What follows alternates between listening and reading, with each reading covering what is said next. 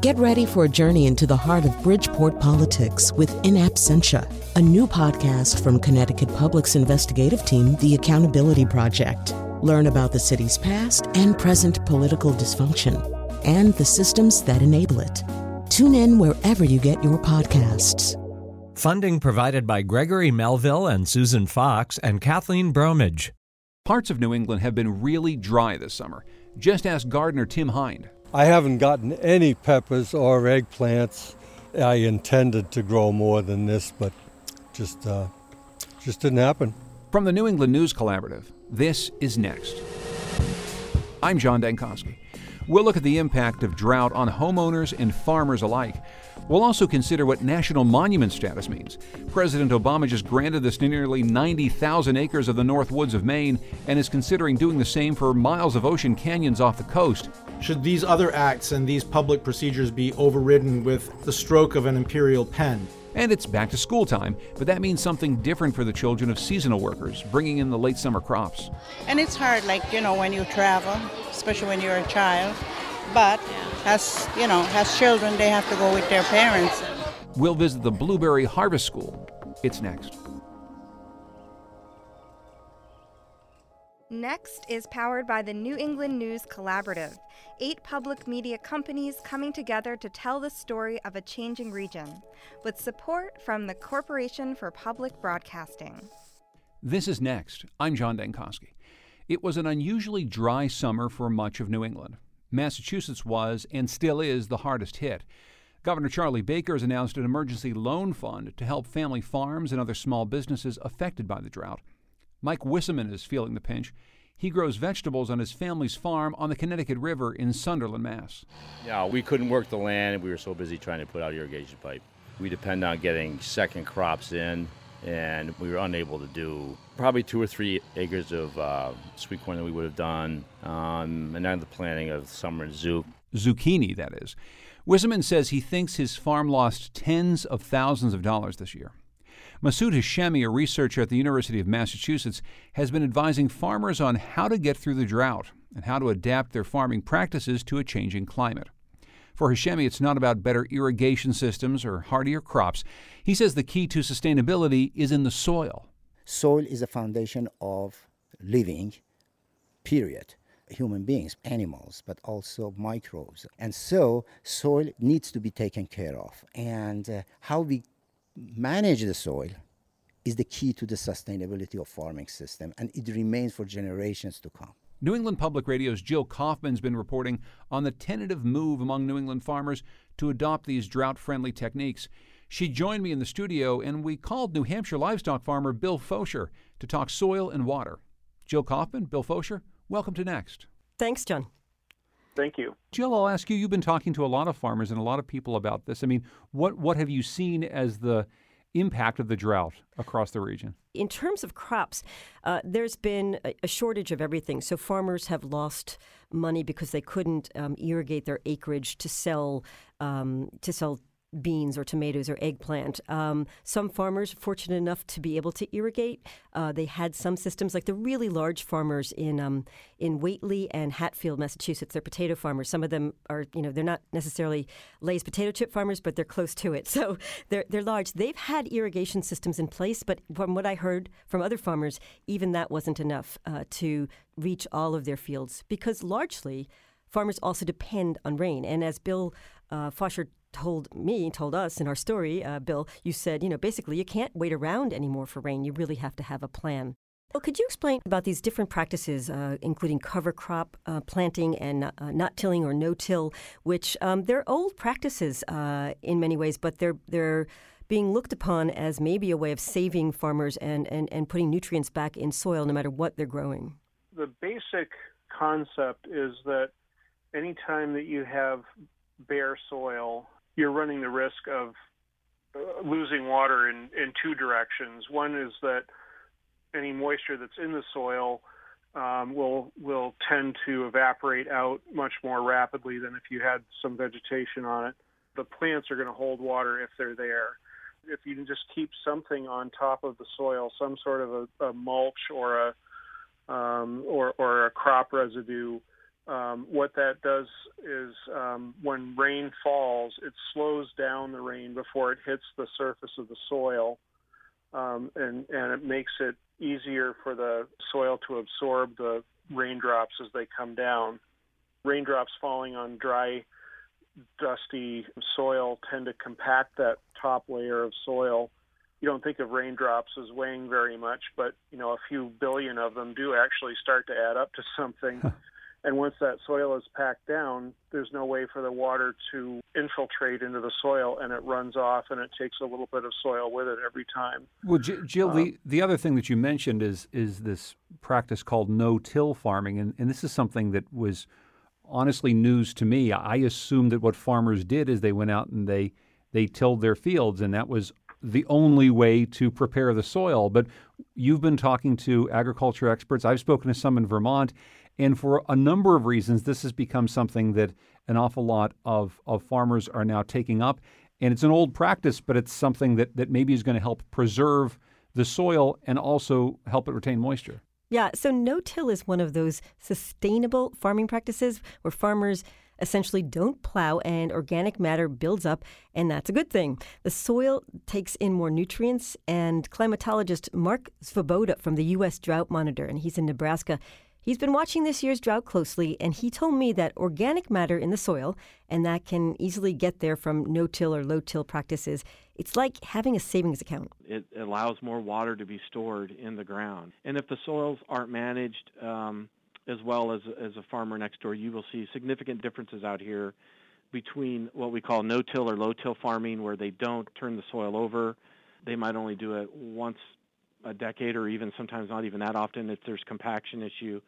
But that not only allows the moisture to be stored and kept for dry times and, and not let it be evaporated out as quickly, but it also builds up that organic matter, which allows that sponge to be thicker to hold more water to get them through the dry times. So that's great, right? That's a good thing. But not everyone can do this. Not everyone can be on board or is willing to be on board. No till or low till is not so common in the Northeast. It's not practical for some farmers yet. It could be also a natural resistance to change, and some even have called it radical. I've spoken to some farmers. But Mark Svoboda says that is not the case where he lives. Boy, I would say 90% of producers in, in my part of the country here in the Midwest and the Great Plains are no till or low till, no doubt. Um, but it took a long time to show them the benefits of doing that. As you go east, that starts to that's a newer thing, and that's crazy. Why would you plant corn right into beans? Um, but that's why you're doing it. You're really you're you're keeping the tr- nutrition, organic matter, and water holding capacity at its maximum extent by using those sort of practices. What I'm looking to find out next story is how practical this is um, for large scale farmers. Um, this might be fine for somebody with 50 acres or even 500 acres, but um, if this is the way forward, I, I know, and Bill has said this as well, there is resistance to this because it's not.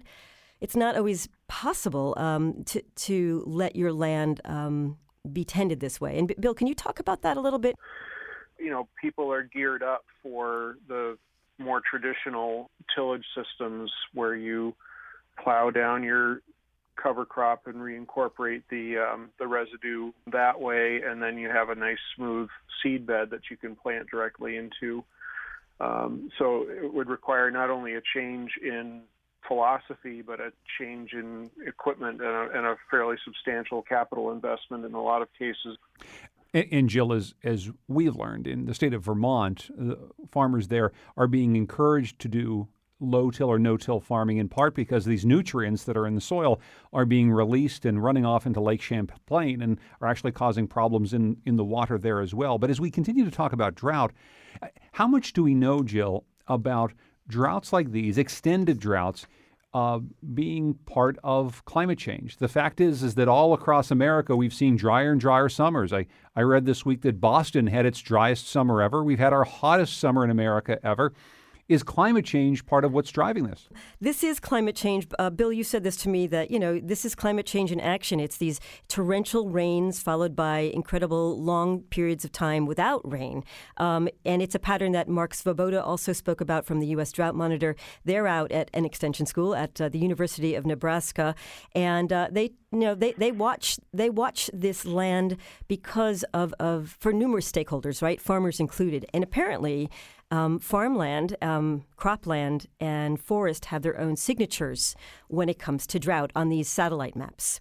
What did you learn from the farmers you talked to about how much this dry season has cost them? Well, uh, again, just in a small sampling, farmers did lose tens of thousands of dollars. Some did, you know, individually on on relatively mm, not small farms, but moderate sized farms. So that means, uh, for instance, they couldn't plant a field because they couldn't get water to it. The water that they needed to use had to go onto fields that were already planted so they could pick and sell those crops. I'm thinking about Mike Wisseman in Sunderland, Massachusetts, who's got um, who's diversified his farming in some ways. He's made um, a corn maze that comes up now, and people are going to it now. He has a, his son, who's the next generation of a 10 generation farm, started a CSA on the farm, but they're not selling in the um, Hampshire County area because there's enough CSAs. They're going to Boston. Farmers are learning that in order to survive, if they can't do what they do, they need to do some of something else if they want to stay in agriculture. It's a it's a big question, Bill, but I wonder if like if there is a drought proof farm, if you can build it, um, and if that goes back to money again. As far as a drought proof farm, I think there is no such thing anywhere. I mean, we can. Um, we we see that in the in the California situation where they're starting to, you know, they they've got their irrigation, which they have to have as a normal thing, even when they don't have a drought. The way they feel a drought is that they don't have the water to put on the crops, even though they have all of the infrastructure. They still don't have the water. Um, so, really, when it comes down to it, if the if the water cycle is disrupted, um, there's not really a whole lot that you can do um, other than to sort of change your your paradigm um, and and just decide I'm going to set up my farm so that if we have a year when we only have 40% of the normal rainfall, I can get through it. And if we have two years in a row where we only have 40% of the rainfall, I can also get through that. And the third year, maybe I need to really change up what I'm doing, but I'll have some lead time to think that through.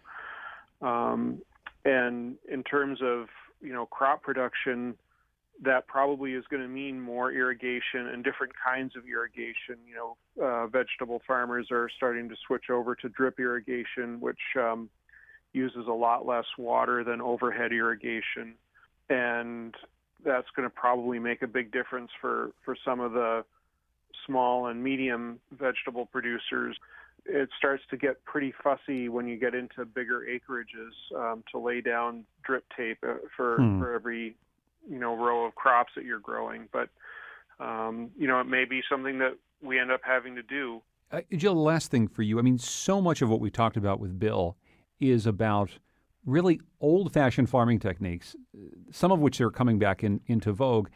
These are a lot of things that people who've been working the land for decades have learned over time, but You've also been talking to people about new technologies that could really help farmers in the future. When we just recently did our series about um, clean energy, we heard an awful lot about weather prediction and whether or not that could be the key toward producing more sustainable, renewable energy because we'd know when the sun would shine and we know when the wind would blow. And it seems as though the same thing could really help farmers at a time like this. I don't know. I got to say, there's there's some basics here. There's water, there's soil, um, and there's how you take care of the crops once they're up. If this is we're talking crop, but also pasture land, and and uh, you know this this impacts people like Bill Fosher in New Hampshire.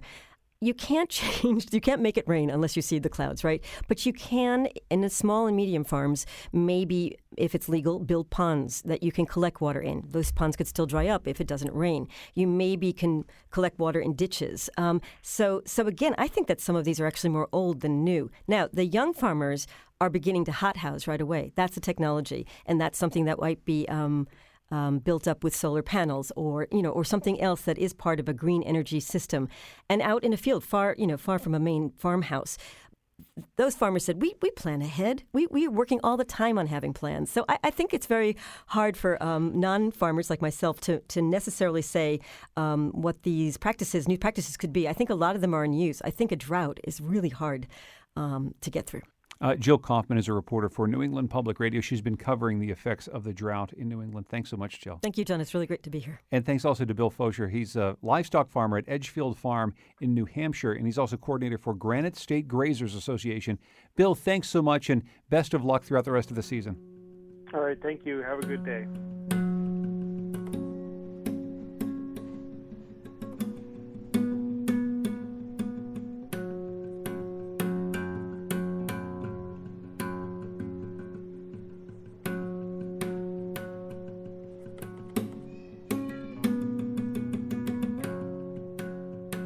It's not just farmers who've been affected by this drought. Residents in many Massachusetts towns have been told to limit watering their lawns and gardens. But as WBUR reporter Shannon Dooling found out, the rules might be different on the other side of the town line. That's the sound of a sprinkler system dousing a lush green lawn in Tewksbury. Marie Robinson and her husband Bill have lived in the house on Whipple Road for 50 years. I hate to tell you how many people have stopped to tell us how nice our grass looks. Here in Tewksbury, residents can still irrigate their lawn, water their flowers, and even fill up a kiddie pool if they like. But less than half a mile away, just over the line into Billerica, it's a different story. I was going to take you out here and show you my garden. Walking across nearly an acre of scorched grass, Tim Hind says he's lived in his family's big farmhouse on this property since 1950. He can't recall ever seeing the land this parched. I haven't gotten any peppers or eggplants, very few tomatoes. I intended to grow more than this, but just uh, just didn't happen. Under Billerica's water ban, Hind can water his vegetables by hand only. The same goes for anyone keeping livestock. But that's it. Any other outside water use in Billerica is prohibited.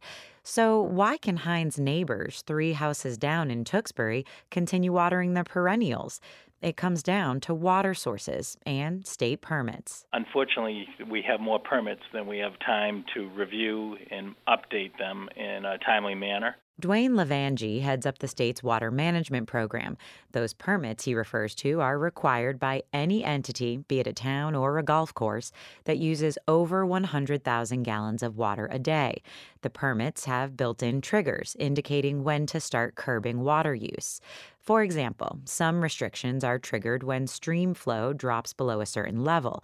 Problem is, not all permits are up to date. They are 20 year permits, and we're updating them as, as quickly as we can, but not every permit holder currently has the requirements. I, at this point, I'm guessing about 60% of our permits have a requirement telling them that they should be implementing restrictions right now. And that includes Billerica. The town's permit was updated in 2010 and allows it to pull water directly from the Concord River, which has been hit especially hard during this dry season. Just next door in Tewksbury, however, the town pulls its water from the Merrimack River. Tewksbury's permit is not scheduled for a review for at least another two years.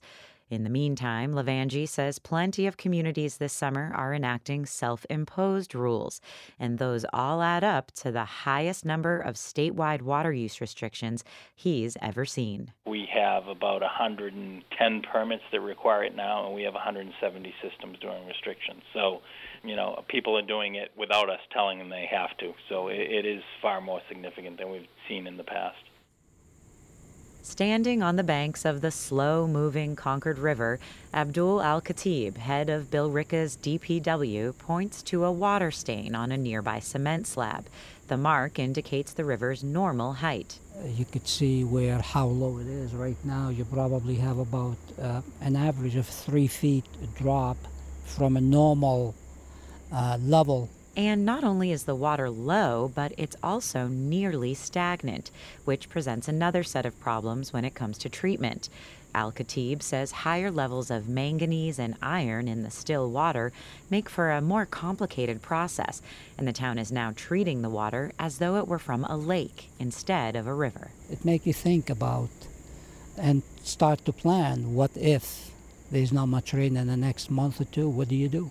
Despite the town by town variations, officials at the state level are asking all residents to consider conserving water. Dan Sieger is Assistant Secretary at the state's Office of Energy and Environment. I think when it comes to this level of lack of precipitation around the state, it's time for everybody to sort of do their part and cut down on their water use uh, at a personal level, you know, regardless of what the um, restrictions that are within a certain, you know, town's permit versus, versus a neighboring town. That report is from WBUR's Shannon Dooling. She tells me that now the town of Tewksbury has instituted their own voluntary water ban. Coming up, from acres of Maine woods to an underwater mountain range, conservationists are asking the outgoing president to put his pen to work creating national monuments. It's next.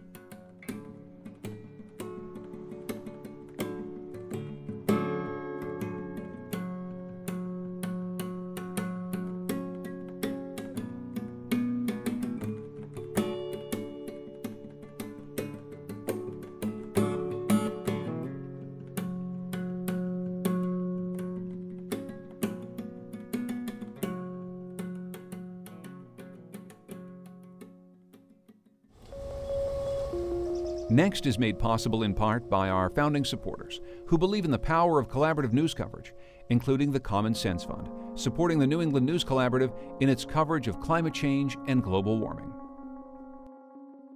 If you've ever visited the North Woods of Maine, you know that it's one of the most wild places you'll ever see. Now, nearly 90,000 acres adjacent to Baxter State Park has been designated by President Obama as the Katahdin Woods and Waters National Monument. Not quite a national park, but still protected lands for hiking and fishing and hunting and cross country skiing. It's land that was donated by Roxanne Quimby, the founder of Burt's Bees, the personal care company, and this has been her family's plan for some time. But the area has also been part of the logging and paper company history of this region, and many locals and state politicians have fought against the designation, hoping that someday the paper mills would return. And some locals, like Sam Houston, don't trust the federal government to be good stewards of the land. Yellowstone, it's a zoo. I've been to Glacier National Park, it's a zoo, not as bad as Yellowstone. And they can't fund and take care of the parks they got now because they're in debt. They couldn't keep an ant farm running. Just keep the hell the government out of this state. We don't need them. Let the state run the things. Nick Sambides Jr. covers the North Woods for the Bangor Daily News. I asked him if the news of the president's order has sunk in. It's beginning to. Uh, there are still people opposing it, and that opposition will likely continue for a long time. Uh, there are still a lot of suspicions about the national, the federal government, and how this thing is going to have an impact on the area. It's also an area that strongly believes that the, the forest products industry will rebound from the loss of the paper industry. These people were among, for generations, some of the greatest paper makers in the world and the industry the shock the industry went through is similar to the steel industry in Pittsburgh. Uh, it, the industry is a fraction today of what it was generations ago, except in this case, it happened much later. Susan Sharon of Maine Public Radio has been covering this dispute for years. I asked her first to describe the place. Well, it's 87,500 acres in the heart of Maine's North Woods. And that's probably a large enough amount of acreage for people to picture, but it's twice the size of Acadia National Park, if that helps.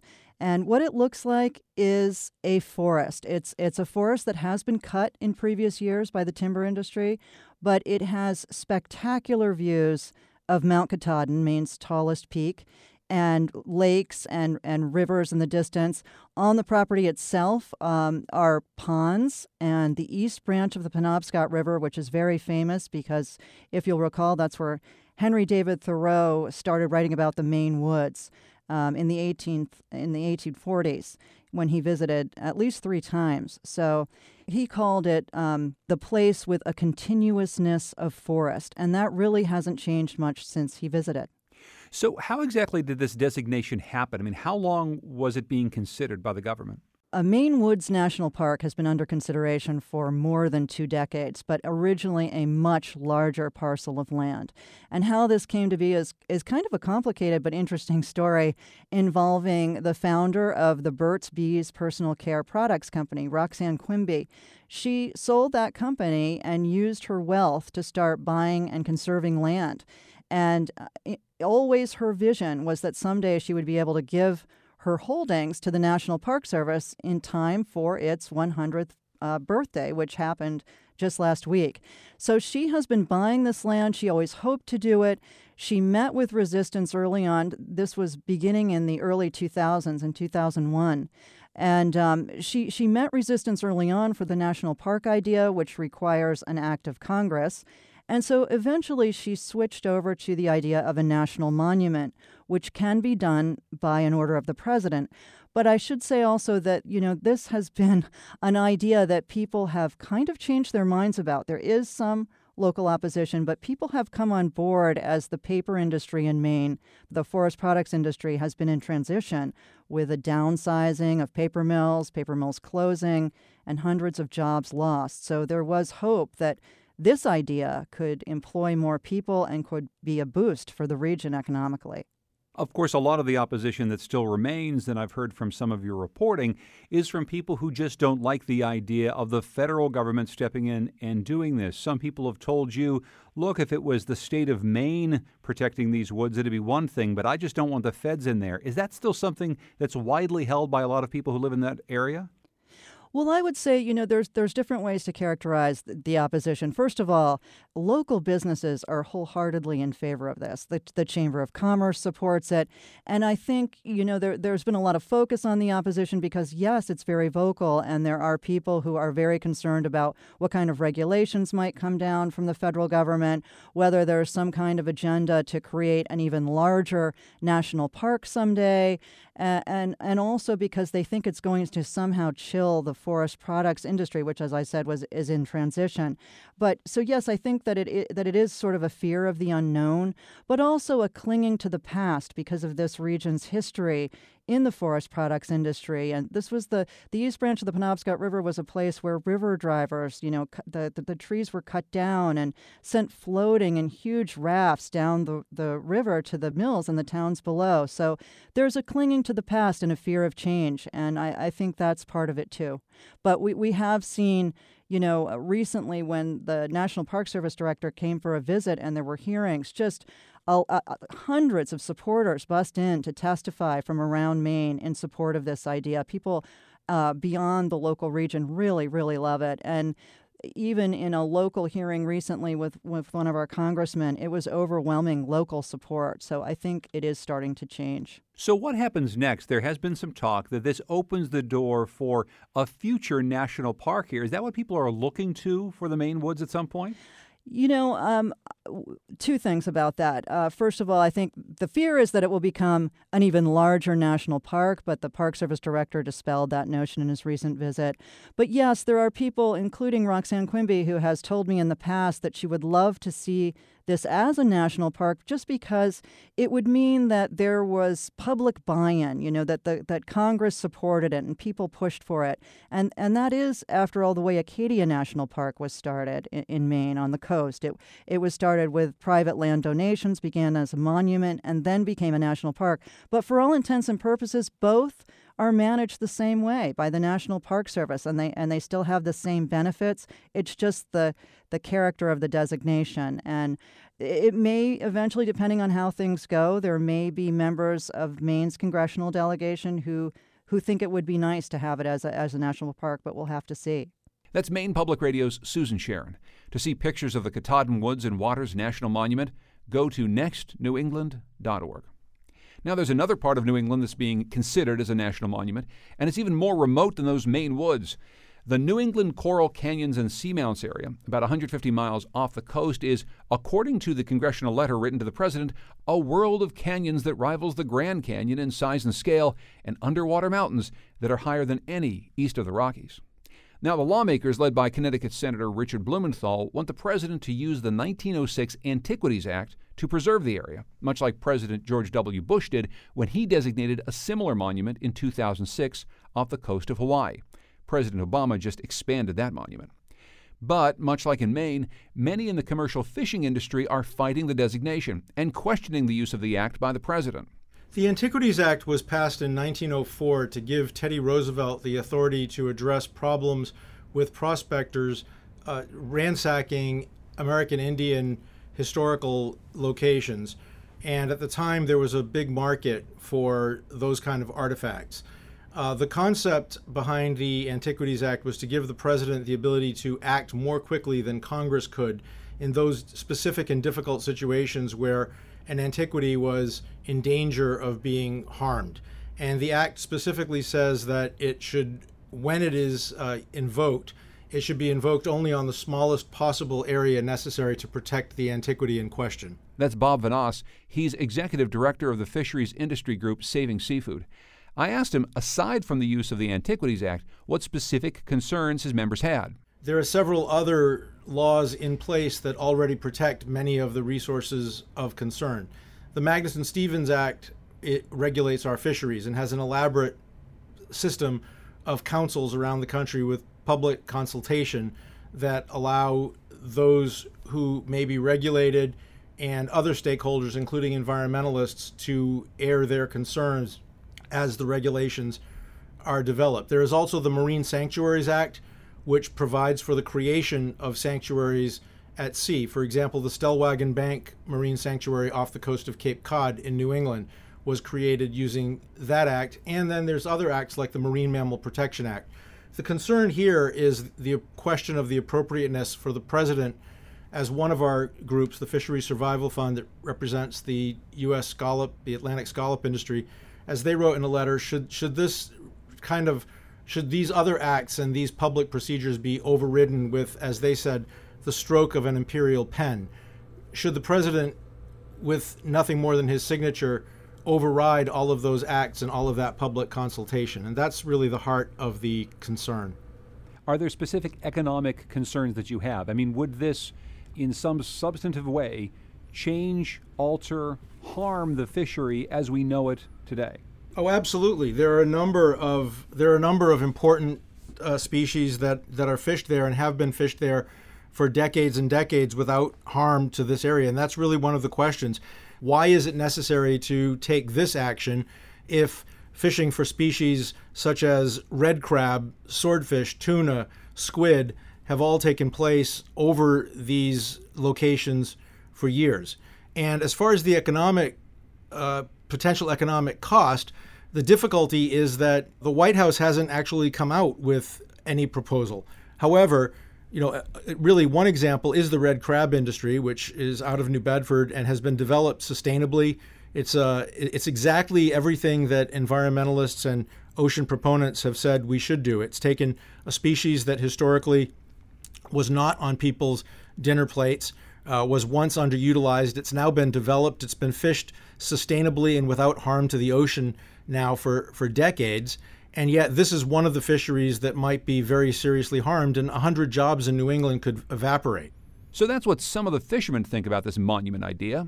What does the Natural Resources Defense Council? They helped get this in front of Congress. What do they think about this? Well, here's Brad Sewell. He's director of the Fisheries and Atlantic Ocean program there. Well, uh, you know, it is a spectacular ocean place. Uh, it uh, it has canyons uh, that rival those in the American Southwest, uh, but instead of being festooned with cacti and sagebrush, they uh, grow these deep sea cold water corals in all colors of the rainbow that can be 15 feet high. Uh, the area also has seamounts, which are uh, extinct volcanoes uh, that jut up from uh, the deep ocean floor, and similarly, these are festooned with with corals. And the water, uh, the waters above these uh, ocean features are inhabited by an array of marine species some are, you know, iconic, uh, like the endangered sperm whale uh, and the Atlantic puffin. This is the wintering area for the Atlantic puffin, and, and some uh, we're just we're just now discovering these obscure, frequently sort of bizarre-looking deep sea species. uh, that uh, we're discovering as we go down into these places with uh, underwater vehicles. What is the specific threat to this area that you hope uh, a designation of this type will will protect it from? Well, you know, our oceans uh, are under siege from all sorts of threats, from uh, from pollution to climate change to oil and gas development, uh, and you know, this area is no exception. While it's uh, fairly remote, it's about 150 miles uh, east of Cape Cod. It uh, it still will be subject to the march of history, and, and, and this has demonstrated that we continue to mine, drill, fish uh, deeper and deeper in the ocean uh, as time goes on. So while uh, it's currently pristine, uh, it won't stay that way. And this is exactly the time to, to, to get in and preserve it in perpetuity for you know all Americans for future generations. Some of the fisheries people that I've talked to who oppose this move say that while the, the bottom of the ocean with these canyons and corals uh, may indeed be something worth protecting, their fishing has gone on at the top of the water for many years and is quite productive. And the question is do you need to protect this land from all fishing as well as all undersea development in order to protect the things that you find important here? Well, this, uh, you know, this isn't this isn't just about fishing, as as I said. This is about uh, you know all threats and providing permanent protection from all threats to this special ocean place. As it um, actually turns out, this is really probably one of the least, it may be the least uh, actively fished area in the U.S. Uh, Atlantic Ocean. It is very remote, it's very rugged, it's very deep. There is a small amount of uh, fishing, uh, and there are some indications of of harm from that fishing. We see uh, heavy uh, deep sea traps down on top of corals. Uh, but but again, this isn't only about preventing harm from current threats. It's about preventing harm for future from future threats is there a way to come to some sort of an accommodation for the for the fishing industry that does exist in this area so that they can continue in whatever small way fishing for say red crab takes place there um, while the the bottom of the ocean is designated in this way so that it is it's protected from from mining or other commercial interests. Well, yeah, I think that there there are ways of uh, designing the protections uh, to make sure that we uh, make it science based, that we are uh, trying to protect uh, what makes this area special. It's marine mammals up in the water column, uh, along with the deep sea corals that are on the bottom, and that there are ways of, of doing that that will allow the fishing industry, uh, and I'm certain that this will happen, the fishing industry to continue to be a important economic engine for the region. Uh, if you know, in fact, it, it's scientists think that uh, if we can protect ocean places, it'll sort of increase uh, ecological resilience to things like climate change, and will actually uh, result in these refugia for fish that we catch in other places, allow them to uh, increase in population size and, and flourish, and then spill over into places where they can be uh, where they can be caught.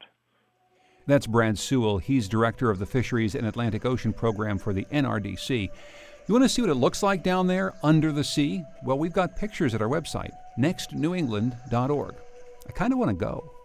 Coming up, it's back to school for the children of the migrant workers who harvest Maine's blueberry crop. It's next.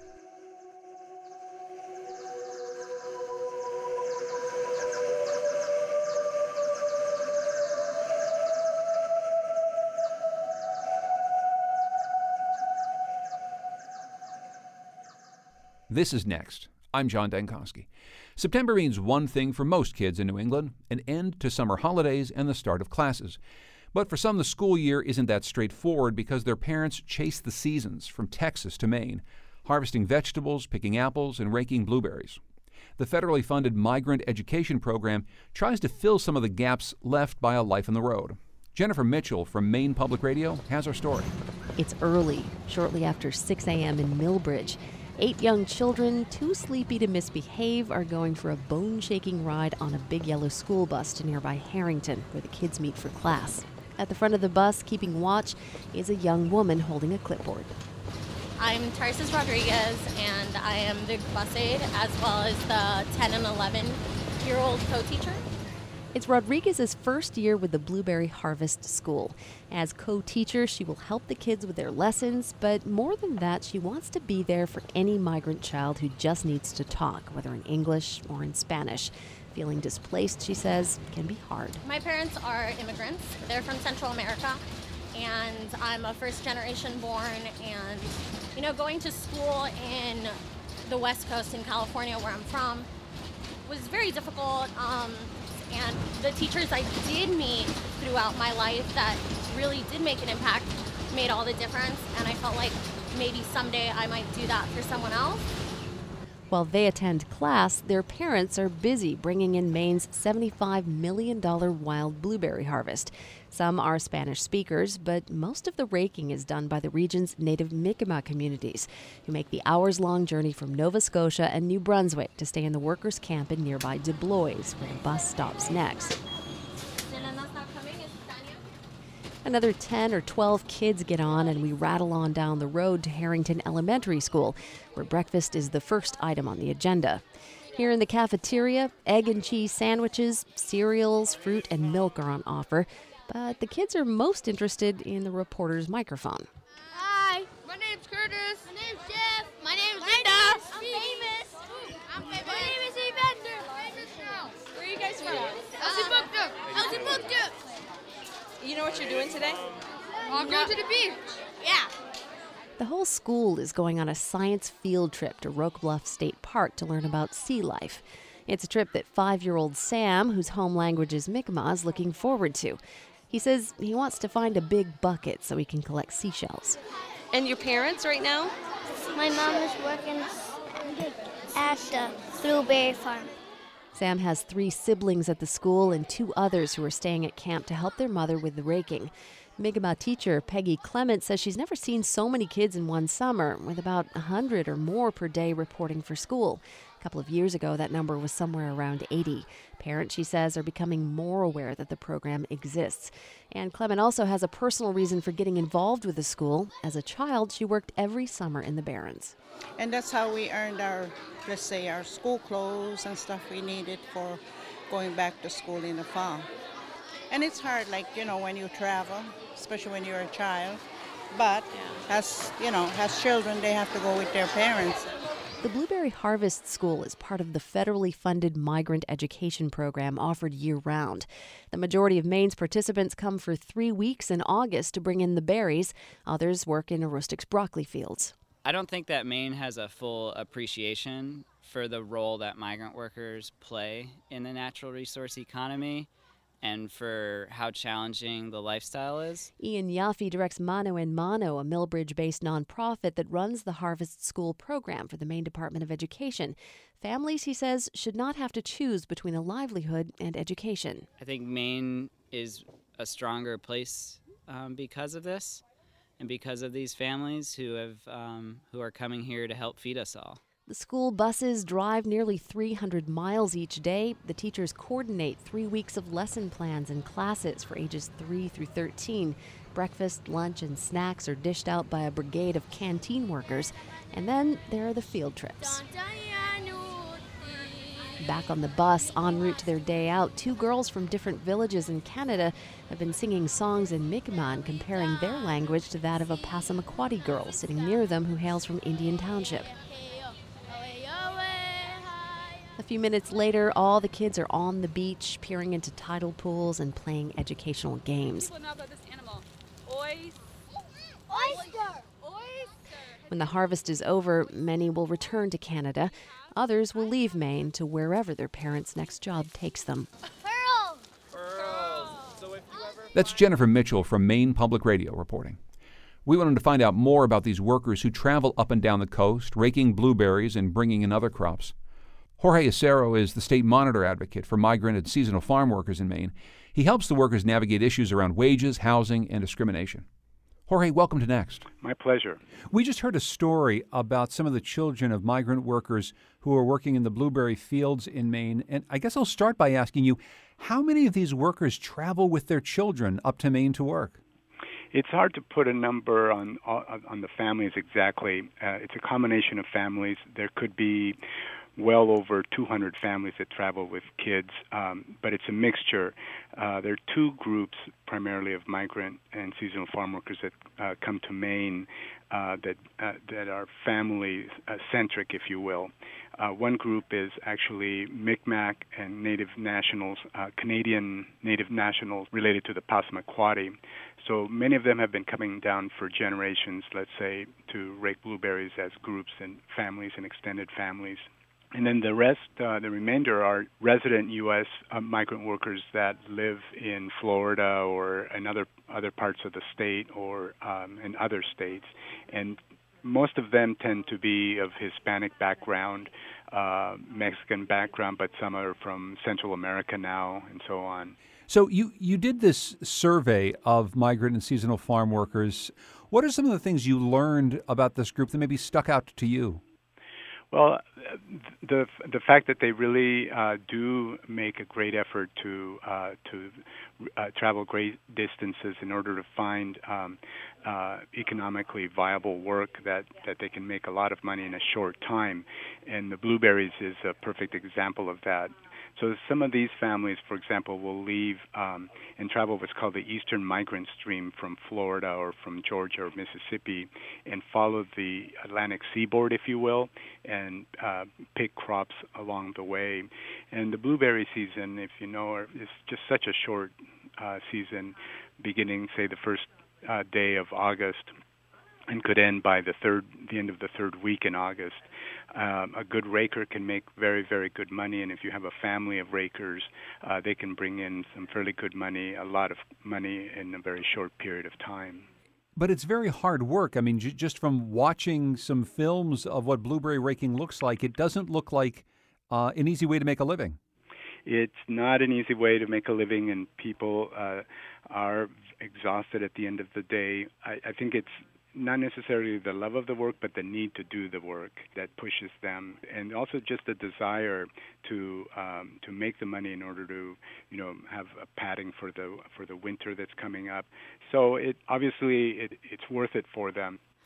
I will ask you, sir, that one of the things that we've talked about a lot in our program is we've tried to cover uh, things that make New England unique is that all three of the northern New England states, Vermont, New Hampshire, and Maine, are in some ways defined by the fact that they have one of the smallest uh, minority populations in the entire Northeast. I guess I'm wondering, in talking to these workers and, and also to the people who work the farms, how you feel as though these these regular migrant workers, many of whom are coming from uh, Latin American countries, how they, they fit into the, the life and the culture of Maine for the small time that they're here, and how the locals in the area accept them. Well, you know that's a good question, and uh, it, and it's a very good observation. Uh, I think that they're very comfortable. Most people are, are comfortable. Partly, one has to take into account that they do stay in labor camps that are provided by employers, and, and most of the labor camps are fairly remote. Now, not that that's keeping them separated or a buffer, because they do um, get into their vehicles and drive to the nearest uh, grocery store, the nearest convenience store, and so on. Uh, but you know, in the beginning of the raker season in Washington County, in the two largest communities, um, uh, the Four Corners area, Columbia Falls, um, uh, and also in Milbridge, the two largest grocery stores there put up a huge um, uh, sign on their marquees saying, in both English and Spanish, they say, Welcome Rakers, Bienvenidos Requiadores. In fact, they even made up that word, I think. I mean, that requiadore is not a, a Spanish word, but, but it's been made up from it's Spanglish, so to speak. So it's welcome rakers. Why? Because you know they they inject a lot of money into the local economy while they're there. They spend a lot of money. They eat at the restaurants. They eat. They shop in the grocery stores, um, and they're good people. Um, and so overall, I think that there's a, a, a harmony in in the um, in their coming in because and and they're needed. You know, the bottom line is that they're needed because there aren't enough local workers to bring in the blueberry crop. Mr. Acero, thanks so much for your time. I really appreciate it. My pleasure. Next is produced at WNPR by Andrew Maraska. The executive producer is Catie Talarski. Our digital editor is Heather Brandon. Our theme music is by composer Todd Merrill. You can hear more of his music at toddmerrill.com. This is already the sixth episode of our new show, and we'd love to hear your feedback. Find us on Facebook and Twitter at Next New England, or you can send us an email to next at wnpr.org. The New England News Collaborative is funded in part by the Corporation for Public Broadcasting, and powered by WBUR Boston, Vermont Public Radio, New Hampshire Public Radio, Maine Public Broadcasting Network, Rhode Island Public Radio, WSHU Public Radio Group, New England Public Radio, and WNPR.